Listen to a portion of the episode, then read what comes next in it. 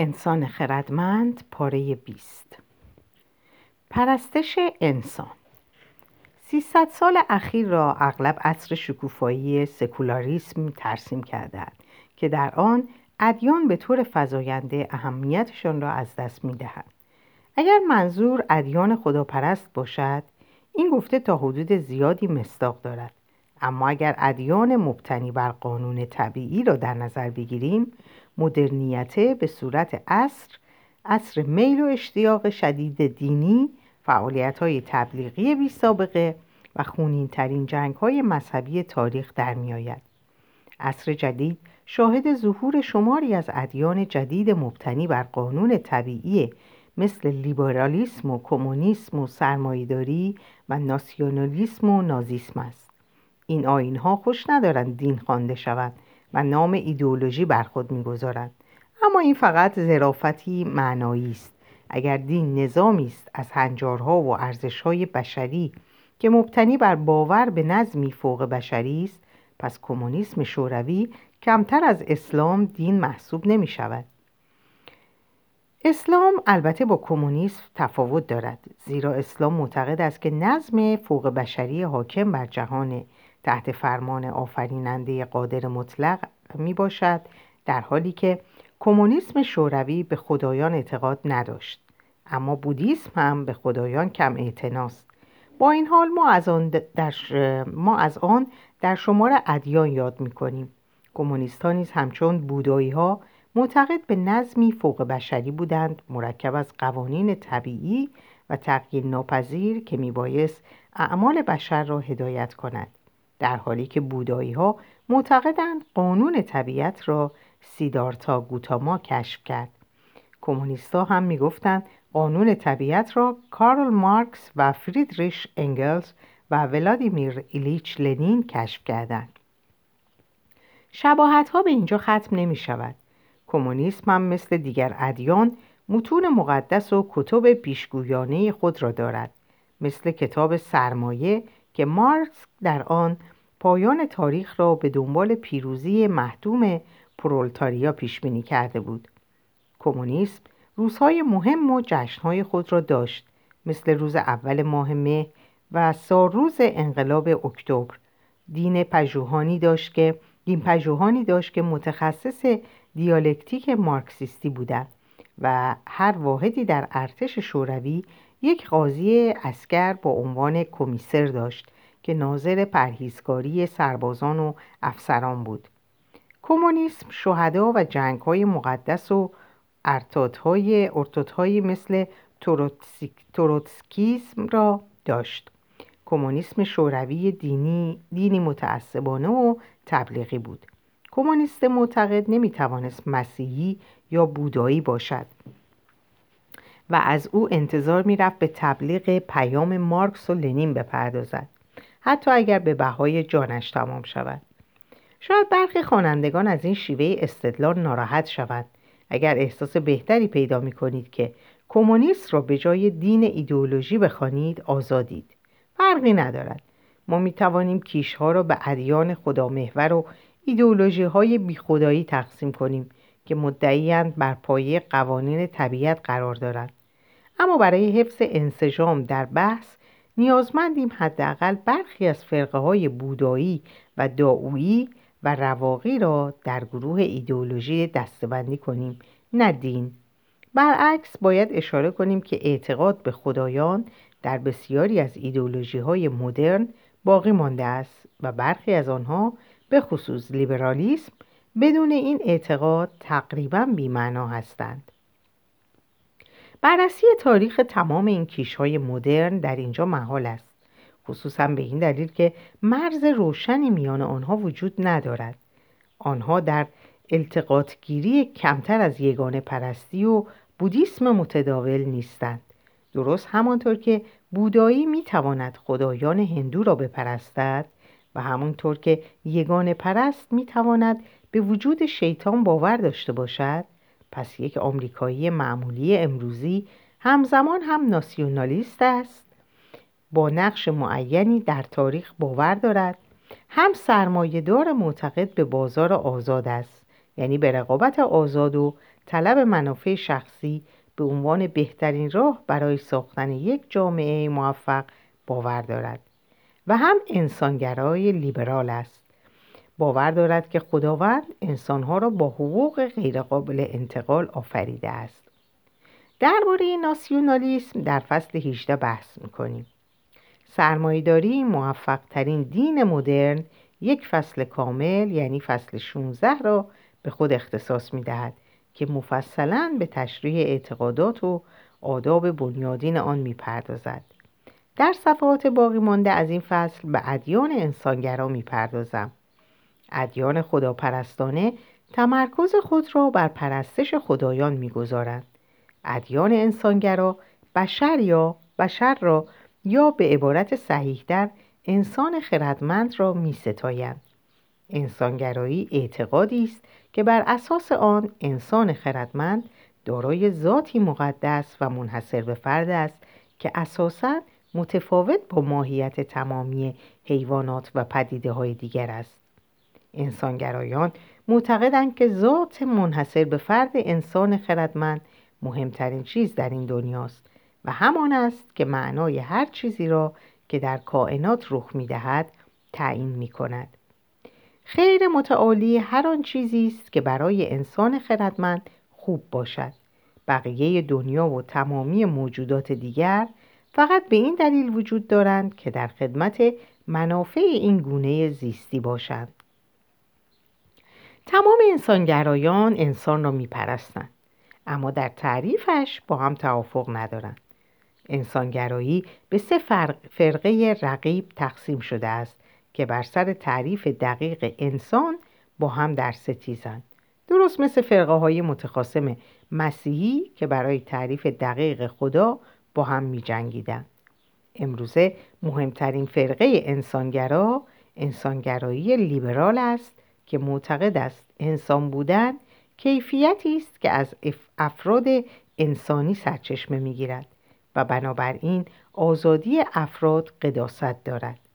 بر اساس آرای لیبرال ها ذات مقدس بشری در کنه وجود تک تک انسان های خردمند موجود است. هسته درونی افراد انسانی به جهان معنا می بخشد و منبع کل اقتدار اخلاقی و سیاسی است.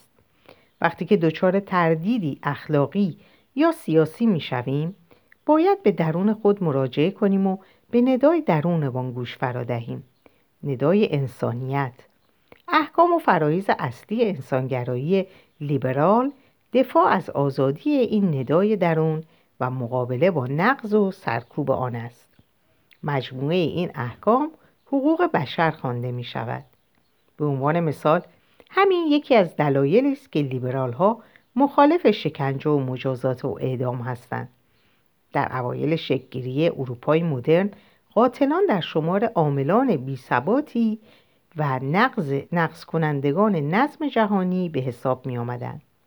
برای برقراری دوباره تعادل دنیا ضروری بود که قاتلان شکنجه و در ملع عام اعدام شوند تا همه ببینند که نظم به جهان بازگشته است حضور در مراسم فجیع اعدام سرگرمی دلپذیری برای لندنی ها و پاریسی های دوران شکسپیر و مولیر بود در اروپای کنونی قتل نقص, قتل نقص ذات مقدس بشری قلمداد می شود اروپایی های امروزی مجرمان را برای بازگردانی نظم و ثبات شکنجه و اعدام نمی کنند. در عوض قاتلان را تا آنجا که ممکن است به شیوهی که انسانی ترین نحوه ممکن می دانند مجازات می کنند تا قداست انسانی او را حفاظت و حتی بازسازی کنند با احترام به ذات انسانی قاتلان قداست انسانیت به همان یادآوری می شود و نظم باز می گردد. با دفاع از قاتل اشتباهی را که او مرتکب شده است تصیح می کنیم. اگرچه انسانگرایی لیبرال انسانها را تقدیس می کند منکر وجود خدا نیست و در حقیقت بر بنیادهای یگانه پرستی تکیه می کند.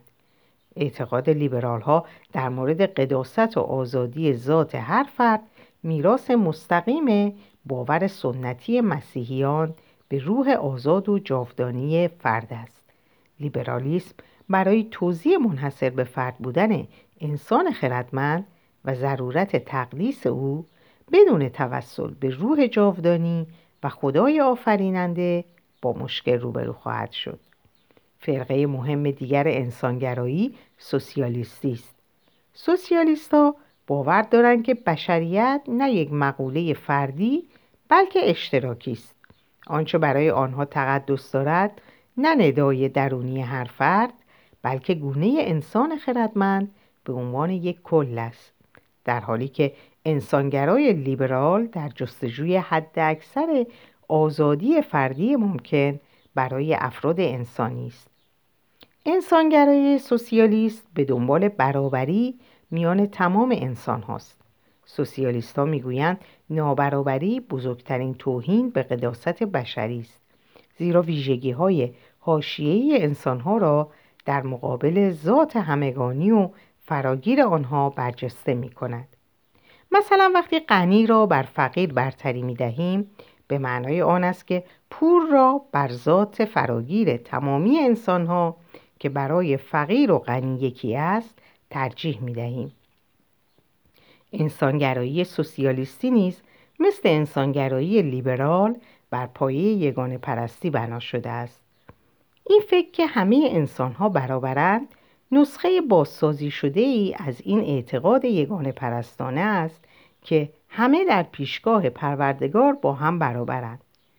تنها فرقه انسانگرا که عملاً از یگان پرستی سنتی گسسته است انسانگرایی تکاملی است که معروفترین نمایندگانش نازی ها هستند آنچه نازی ها را از سایر فرقه های انسانگرا متمایز می کرد تعریف متفاوتشان از نوع بشر بود که عمیقا متأثر از نظریه تکامل است. نازیا برخلاف دیگر انسانگرایان معتقد بودند که بشر موجودی جهانی و جاودانی نیست بلکه گونه ای تغییر پذیر است که می تواند تکامل یا تنزل یابد. می تواند به فوق بشر ارتقا یابد یا به مادون بشر تنزل پیدا کند. هدف اصلی نازی ها محافظت از انسان در مقابل سقوط و تباهی و تقویت روند تکاولی پیش رونده بود. برای همین بود که نازی می گفتند نژاد آریایی به عنوان پیشرفته ترین نوع انسان می باید محافظت شود و پرورش یابد و دیگر انواع منحط و فاسد انسان خردمند مثل یهودیان و همجنسگرایان و بیماران روانی باید در قرنطینه قرار گیرند و حتی منقرض شوند. نازی ها که انسان خردمند خود زمانی ظهور یافت که یک گروه برتر انسانهای اولیه شکل گرفت در حالی که گروه های پستر مثل ناندرتال ها انقراض یافتند. این گروه های متفاوت در ابتدا چیزی به جز نژادهای مختلف نبودند اما مستقلا در مسیر تکاملی خود پیش رفتند. این می‌تواند باز هم روی دهد. بر اساس تفکر نازیستی انسان خردمند به چندین نژاد مشخص تقسیم شده که هر کدوم ویژگی های خود را دارد.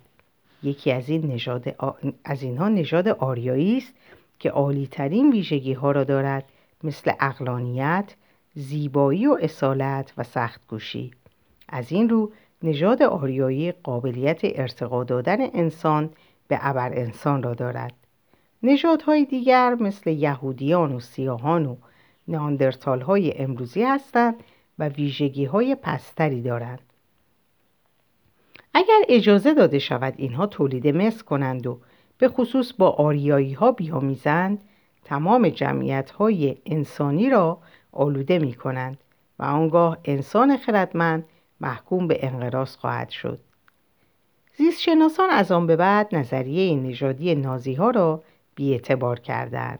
به ویژه تحقیقات ژنتیک که بعد از 1945 میلادی انجام گرفت نشان داد که تفاوت‌های میان تبارهای مختلف انسانی به مراتب کمتر از آن است که نازی ها فرض می کنند. اما این نتایج نسبتا جدیدند. با توجه به سطح دانش علمی در سال 1933 اعتقادات نازی ها چندان هم غیرقابل باور نبود. اعتقاد به وجود نژادهای بشری متفاوت برتری نژاد سفید و لزوم حمایت از این نژاد برتر و پرورش آن تا حد زیادی مورد حمایت نخبگان غربی بود. محققان در معتبرترین دانشگاه های غربی با اتکا به روش های علمی مرسوم آن زمان تحقیقاتی را انتشار می‌دادند که بنابر ادعا ثابت می‌کرد اعضای نژاد سفید باهوشتر و اخلاقگراتر و تواناتر از آفریقایی ها و سرخپوستا هستند سیاستمداران واشنگتن و لندن و کامبرا بدیهی دانستند که وظیفهشان جلوگیری از آمیزش نژادی و انحطاط نژاد سفید است. سفید است. مثلا از طریق محدود کردن مهاجرت چینی ها و حتی ایتالیایی ها به کشورهای آریایی مثل آمریکا و استرالیا این موزگیری ها فقط به دلیل انتشار تحقیقات علمی جدید تغییر نکردند. تحولات جامعه شناختی و سیاسی ابزارهای قدرتمندی برای تغییر بودند. در این معنا هیتلر نه تنها گور خود بلکه همچنین گور نجات پرستی را هم به طور کلی کند. هنگامی که جنگ جهانی دوم را بپا کرد دشمنانش را واداشت تا مرزبندی های سفت و سختی میان ما و آنها ایجاد کنند. بعدها درست به این دلیل که ایدئولوژی نازی بسیار نجات پرستانه بود نجات پرستی اعتبارش را در غرب از دست داد. اما این تغییر زمان این تغییر زمان برد. برتری نژاد سفید حداقل تا دهه 1960 روند قابل ایدئولوژیک در آمریکا بود سیاست استرالیای سفید که مهاجرت غیر سفید پوستان را به استرالیا محدود می کرد تا سال 1973 به قوت خود باقی بود. بومی های استرالیا تا دهه 1960 حقوق سیاسی برابر نداشتند و اکثرشان از شرکت در انتخابات منع می شدند. زیرا اعتقاد بر این بود که شایسته وظایف شهروندی نیستند. نازی ها از انسان نفرت نداشتند. آنها دقیقا به خاطر ستایششان از انسان و اعتقاد به استعداد و توانایی بالقوه و عظیم نوع بشر با انسانگرایی لیبرال و حقوق بشر و کمونیسم در ستیز بودند اما به پیروی از منطق تکاملی داروین می‌گفتند که راه را باید انتخاب طبیعی باز کند. افراد نامناسب را تصویه کند و فقط به شایسته ترین ها اجازه بقا و تولید مثل بدهد. لیبرالیسم و کمونیسم با حمایت از ضعیفان نه تنها موجب بقای افراد ناصالح می شوند بلکه موقعیتی را برایشان فراهم می آورند تا به تولید مثل بپردازند و به این شکل فرایند انتخاب طبیعی را تضعیف کنند در چنین دنیایی شایسته ترین انسان ها به ناگزیر در احاطه افراد ناساله و منحد در می آید و بشر بیش از پیش شایستگیش را با گذشت هر نسل از دست می دهد و این او را به انقراض می کشاند. یکی از کتاب های درست زیست درسی زیست شناسی چاپ آلمان در سال 1942 در فصل قوانین طبیعت و نوع بشر توضیح می‌دهد که قانون متعالی طبیعت این است که تمام موجودات درگیر تمام موجودات درگیر نبردی بیرحمانه برای بقا هستند. این کتاب پس از توضیح اینکه چگونه نباتات بر سر خاک می جنگند و سوسکا برای یافتن جفت مبارزه می کنند و چیزهای شبیه اینها چنین نتیجه گیری می کنند مبارزه برای حیات سخت و بیرحمانه است اما تنها تنها راه برای حفظ زندگی است. این مبارزه هر چیزی را که نامناسب برای زندگی است از سر راه بر می دارد و هر چه را شایستگی بقا دارد برمیگزیند این قوانین طبیعی بیچون و چرا هستند. موجودات زنده صحت این قوانین را با بقای خود به نمایش می‌گذارند این قوانین بیرحمانه هستند. آنها که در برابرشان مقاومت می کنند از میان برداشته خواهند شد. زیستشناسی نه تنها از حیوانات و نباتات سخن می‌گوید بلکه همچنین قوانینی را به ما نشان می‌دهد که باید در زندگی از آنها پیروی کنیم و اراده ما را هم تقویت می کند تا مطابق با این قوانین زندگی کنیم و بجنگیم. معنای زندگی نبرد است. وای بر کسی که این قوانین را زیر پا بگذارد. سپس نقل قولی از کتاب نبرد من که اثر هیتلر می باشد میآید کسی که میکوشد علیه منطق آهنین طبیعت بجنگد علیه اصولی می جنگد که باید بابت زندگیش در مقام انسان سپاسگزارشان باشد. جنگیدن علیه طبیعت به معنی تحقق بخشیدن به تباهی خود است. در آغاز هزاره سوم آینده انسانگرایی تکاملی نامعلوم است. در طی 60 سال بعد از پایان جنگ علیه هیتلر رب دادن انسانگرایی به تکامل و دفاع از استفاده از روش های زیست شناختی برای ارتقاء گونه انسان خردمند من شده بود. اما امروزه چنین پروژه هایی دوباره جان گرفتهاند. کسی راجع به انقراض نژادها یا مردم پستر صحبت نمی کند. اما بسیاری به فکر استفاده از دانش فزاینده امروزی درباره در زیستشناسی انسانی برای خلق ابر انسان هستند. همزمان شکاف عظیمی میان آموزه های انسانگرایی لیبرال و آخرین یافته های علوم زیستی ایجاد شده است. شکافی که دیگر نمی‌توانیم نادیدش بگیریم. نظام های سیاسی و قضایی لیبرال ما بر اساس این باور پایگذاری شدند که هر فردی دارای یک ذات درونی مقدس و تغییر ناپذیر و خدش ناپذیر است که به دنیا معنی می دهد و سرچشمه کل اقتدار سیاسی و اخلاقی است. این یک تجلی از باور مسیحیت سنتی است در روحی آزاد و جاودانی که در درون هر فردی نهفته است. اما در طی دویست سال اخیر علوم زیستی این باور را از درون توهی کرده است. دانشمندان با مطالعه طرز کار درونی بدن انسان نشانی از روح در آن نیافتند. آنها به طور فزاینده استدلال می کنند که رفتار انسان را ها و ژنها و سیناپس های عصبی تعیین می کنند نه اراده آزاد. همان نیرویی که رفتار شامپانزه ها و گرگ ها و مورچه ها را تعیین می کند نظام های سیاسی و قضایی ما به شدت در تلاشند چنین یافته های نامناسبی را از دور خارج سازند. اما در نهایت صداقت باید بگویم تا کی می توانیم دیواری را حفظ کنیم که حوزه زیست شناسی را از حوزه قانون و علم سیاست جدا می کند راز موفقیت. تجارت و امپراتوری ها و ادیان جهانی سرانجام راه تقریبا تک تک انسان های خردمند را از تمام قاره ها به دنیای فراگیر امروزی گشودند. این روند گسترش و همگرایی به شکل یک خط راست و لاینقطع نبوده است. البته در نگاهی کلیتر گذار از بسیاری فرهنگ های کوچک به معدودی فرهنگ های گسترده و در نهایت به یک جامعه جهانی واحد در میابیم که این همه شاید نتیجه اجتناب ناپذیر پویایی تاریخ انسانی بوده است. اما گفتن اینکه جامعه جهانی اجتناب ناپذیر است به این مفهوم نیست که نتیجه نهایتا لزوما باید همان جامعه فراگیری باشد که اکنون داریم. قطعا می توانیم نتایج دیگری را هم متصور شویم. چرا زبان انگلیسی تا این حد فراگیر است و زبان دانمارکی نیست؟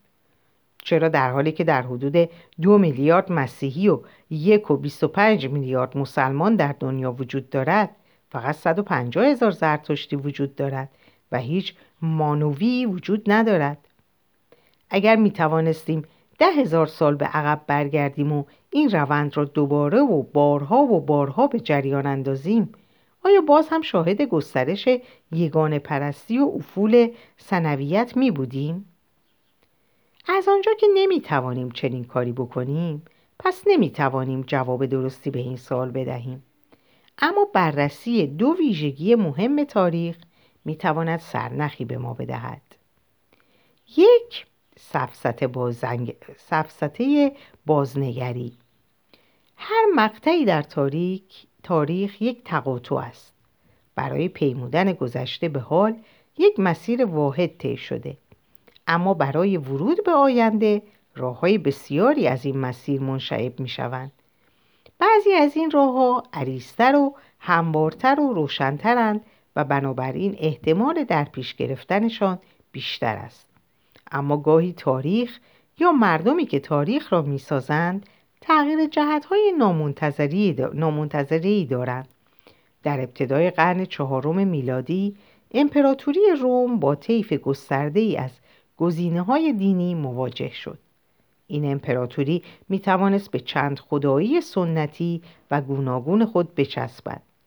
اما به نظر می رسد امپراتور کنستانتین با نگریستن به یک قرن منحوس پر از جنگ های داخلی به این فکر کرده باشد که یک دین واحد با آموزه های روشن می تواند قلمروش را با آن همه تنوع قومی متحد کند.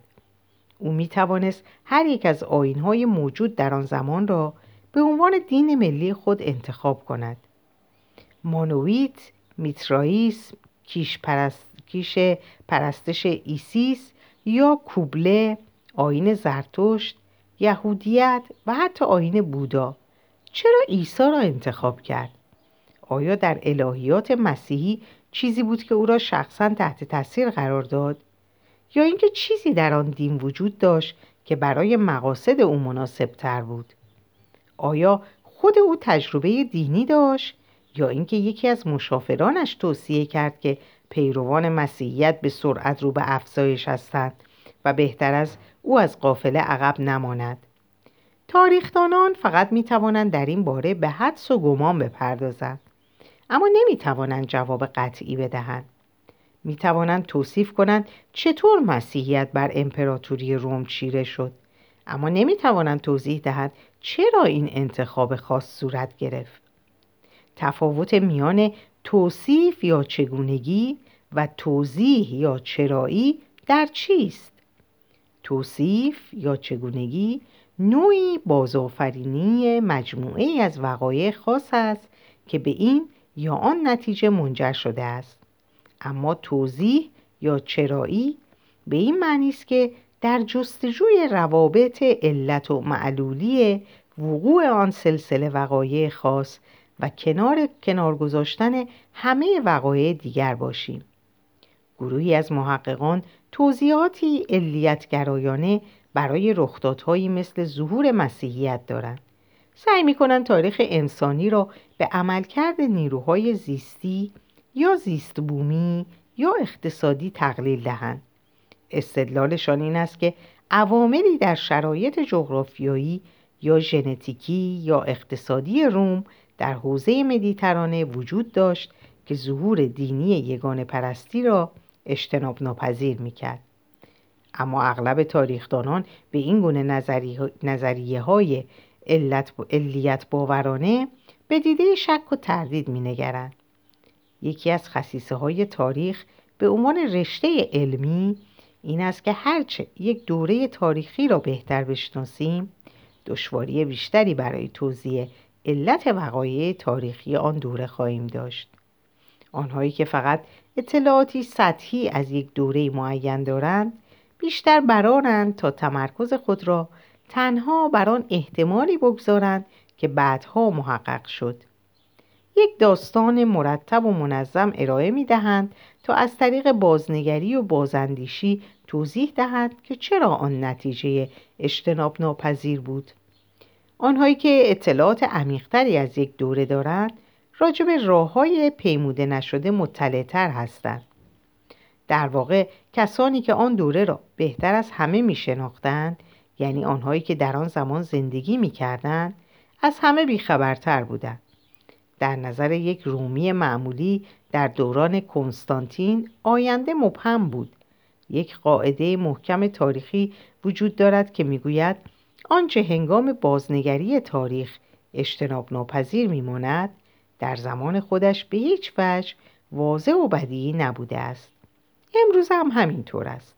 آیا از بحران اقتصادی جهانی خارج شده ایم یا باید منتظر بدتر از این هم باشیم؟ آیا چین به رشدش ادامه خواهد داد تا به ابرقدرت اول تبدیل شود؟ آیا آمریکا استیلایش را از دست خواهد داد؟ آیا ظهور بنیادگرایی توحیدی موج آینده خواهد بود یا فقط گردابی محدود بدون اهمیتی دراز مدت آیا به سوی فاجعه زیست بومی در حرکتیم یا بهشتی تکنولوژیک؟ در مورد تمام این پیامدها می توان بحث‌های جالبی را دامن زد. اما راجع به هیچ چیز با قطعیت نمی‌توان سخن گفت.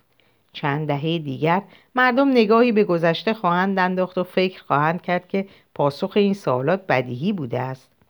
لازم است تاکید کنیم که احتمالاتی که برای افراد هر دوران بعید می نمودند غالبا تحقق یافتند هنگامی که کنستانتین در سال 306 میلادی بر تخت پادشاهی نشست مسیحیت چیزی بیش از یک فرقه سری شرقی نبود. اگر کسی در آن زمان می‌گفت که مسیحیت به دین رسمی روم بدل خواهد شد به همان اندازه به او میخندیدند که امروز کسی بگوید در سال 2050 هارکیشنا دین رسمی آمریکا خواهد شد. در اکتبر 1913 بولشویک یک جنای رادیکال محدود روسی بود. هیچ فرد معقولی پیش بینی نمی‌کرد که در ظرف فقط چهار سال آنها بر کل کشور چیره شود در سال 600 میلادی اگر کسی می‌گفت که یک گروه عرب بادیه نشین خیلی زود گستره وسیعی را از اقیانوس اطلس تا هند فتح خواهد کرد از آن هم نامعقول تر می نمود. در واقع اگر ارتش بیزانس می توانست یورش های اولیه را خونسا کند شاید اسلام فرقه گمنامی باقی می ماند که فقط اهل فن از آن اطلاع داشتند در آن صورت برای محققان بسیار آسان می بود که توضیح دهند چرا دینی مبتنی بر وحی هرگز نتوانست رواج یابد منظور این نیست که بگوییم همه چیز ممکن است عوامل جغرافیایی و زیستی و اقتصادی محدودیت ایجاد می کنند. با این حال این محدودیت ها جای فراوانی برای تحولات قافلگیر کننده باقی می‌گذارند که توسط قوانین علیتگرایانه محدود نمی شوند. این استنتاج افراد بسیاری را که مایلند تاریخ علیتگرا باشد تاریخ علیتگرا باشد معیوس می سازد. علیتگرایی از آن رو جذابیت دارد که بر اعتقادات و دنیای ما مهر تایید می‌زند و آنها را محصول طبیعی و اجتناب ناپذیر تاریخ می‌داند اینکه ما زیر سایه دولت‌های ملی زندگی می‌کنیم و اقتصادمان را بر اساس اصول سرمایداری سازمان می‌دهیم و از معتقدان دو آتشه حقوق بشر هستیم همه امور بدیهی و طبیعی هستند. اعتراف به اینکه حرکت تاریخی علیتی نیست به مفهوم اقرار به این حقیقت است که اگر اکثر مردم امروزه به ناسیونالیسم و سرمایهداری و حقوق بشر اعتقاد دارند چیزی جز تصادف نیست. تاریخ را نمی‌توان با تکیه به علت و معلول توضیح داد و نمی‌توان پیشگوییش کرد. زیرا فاقد نظم معین است. نیروهای بسیار زیادی در کارند و کنش متقابل آنها به قدر پیچیده است که حتی تغییرات ناچیزی در توان این نیروها و شیوه کنش متقابلشان می‌تواند تغییرات عظیمی در نتایج ایجاد کند. و این تمام ماجرا نیست. تاریخ چیزی است که آن را نظام آشفته سطح دوم مینامند. نظام آشفته به دو شکل است. آشفتگی سطح اول آشفتگی است که به پیش هایی که راجع آن می شود واکنش نشان نمی دهد. مثلا آب و هوا یک نظام آشفته سطح اول است که اگرچه متأثر از عوامل بسیاری است اما می توانیم الگوهای کامپیوتری بسازیم که تعداد, تعداد هرچه بیشتری از این عوامل عوامل دخیل را بسنجد و پیشبینی های هواشناسی هرچه بهتری به دست دهد آشفتگی سطح دوم آن است که به پیشبینی هایی که دربارهش می شود عکس نشان می دهد و برای همین هیچ وقت نمی توان آن را به طور دقیق پیش بینی کرد. بازار مثالی از نظام آشفته سطح دوم است. اگر یک برنامه کامپیوتری کامپیوتری تدوین کنیم که قیمت فردای نفت را با دقت 100 درصد پیش بینی کند چه خواهد شد؟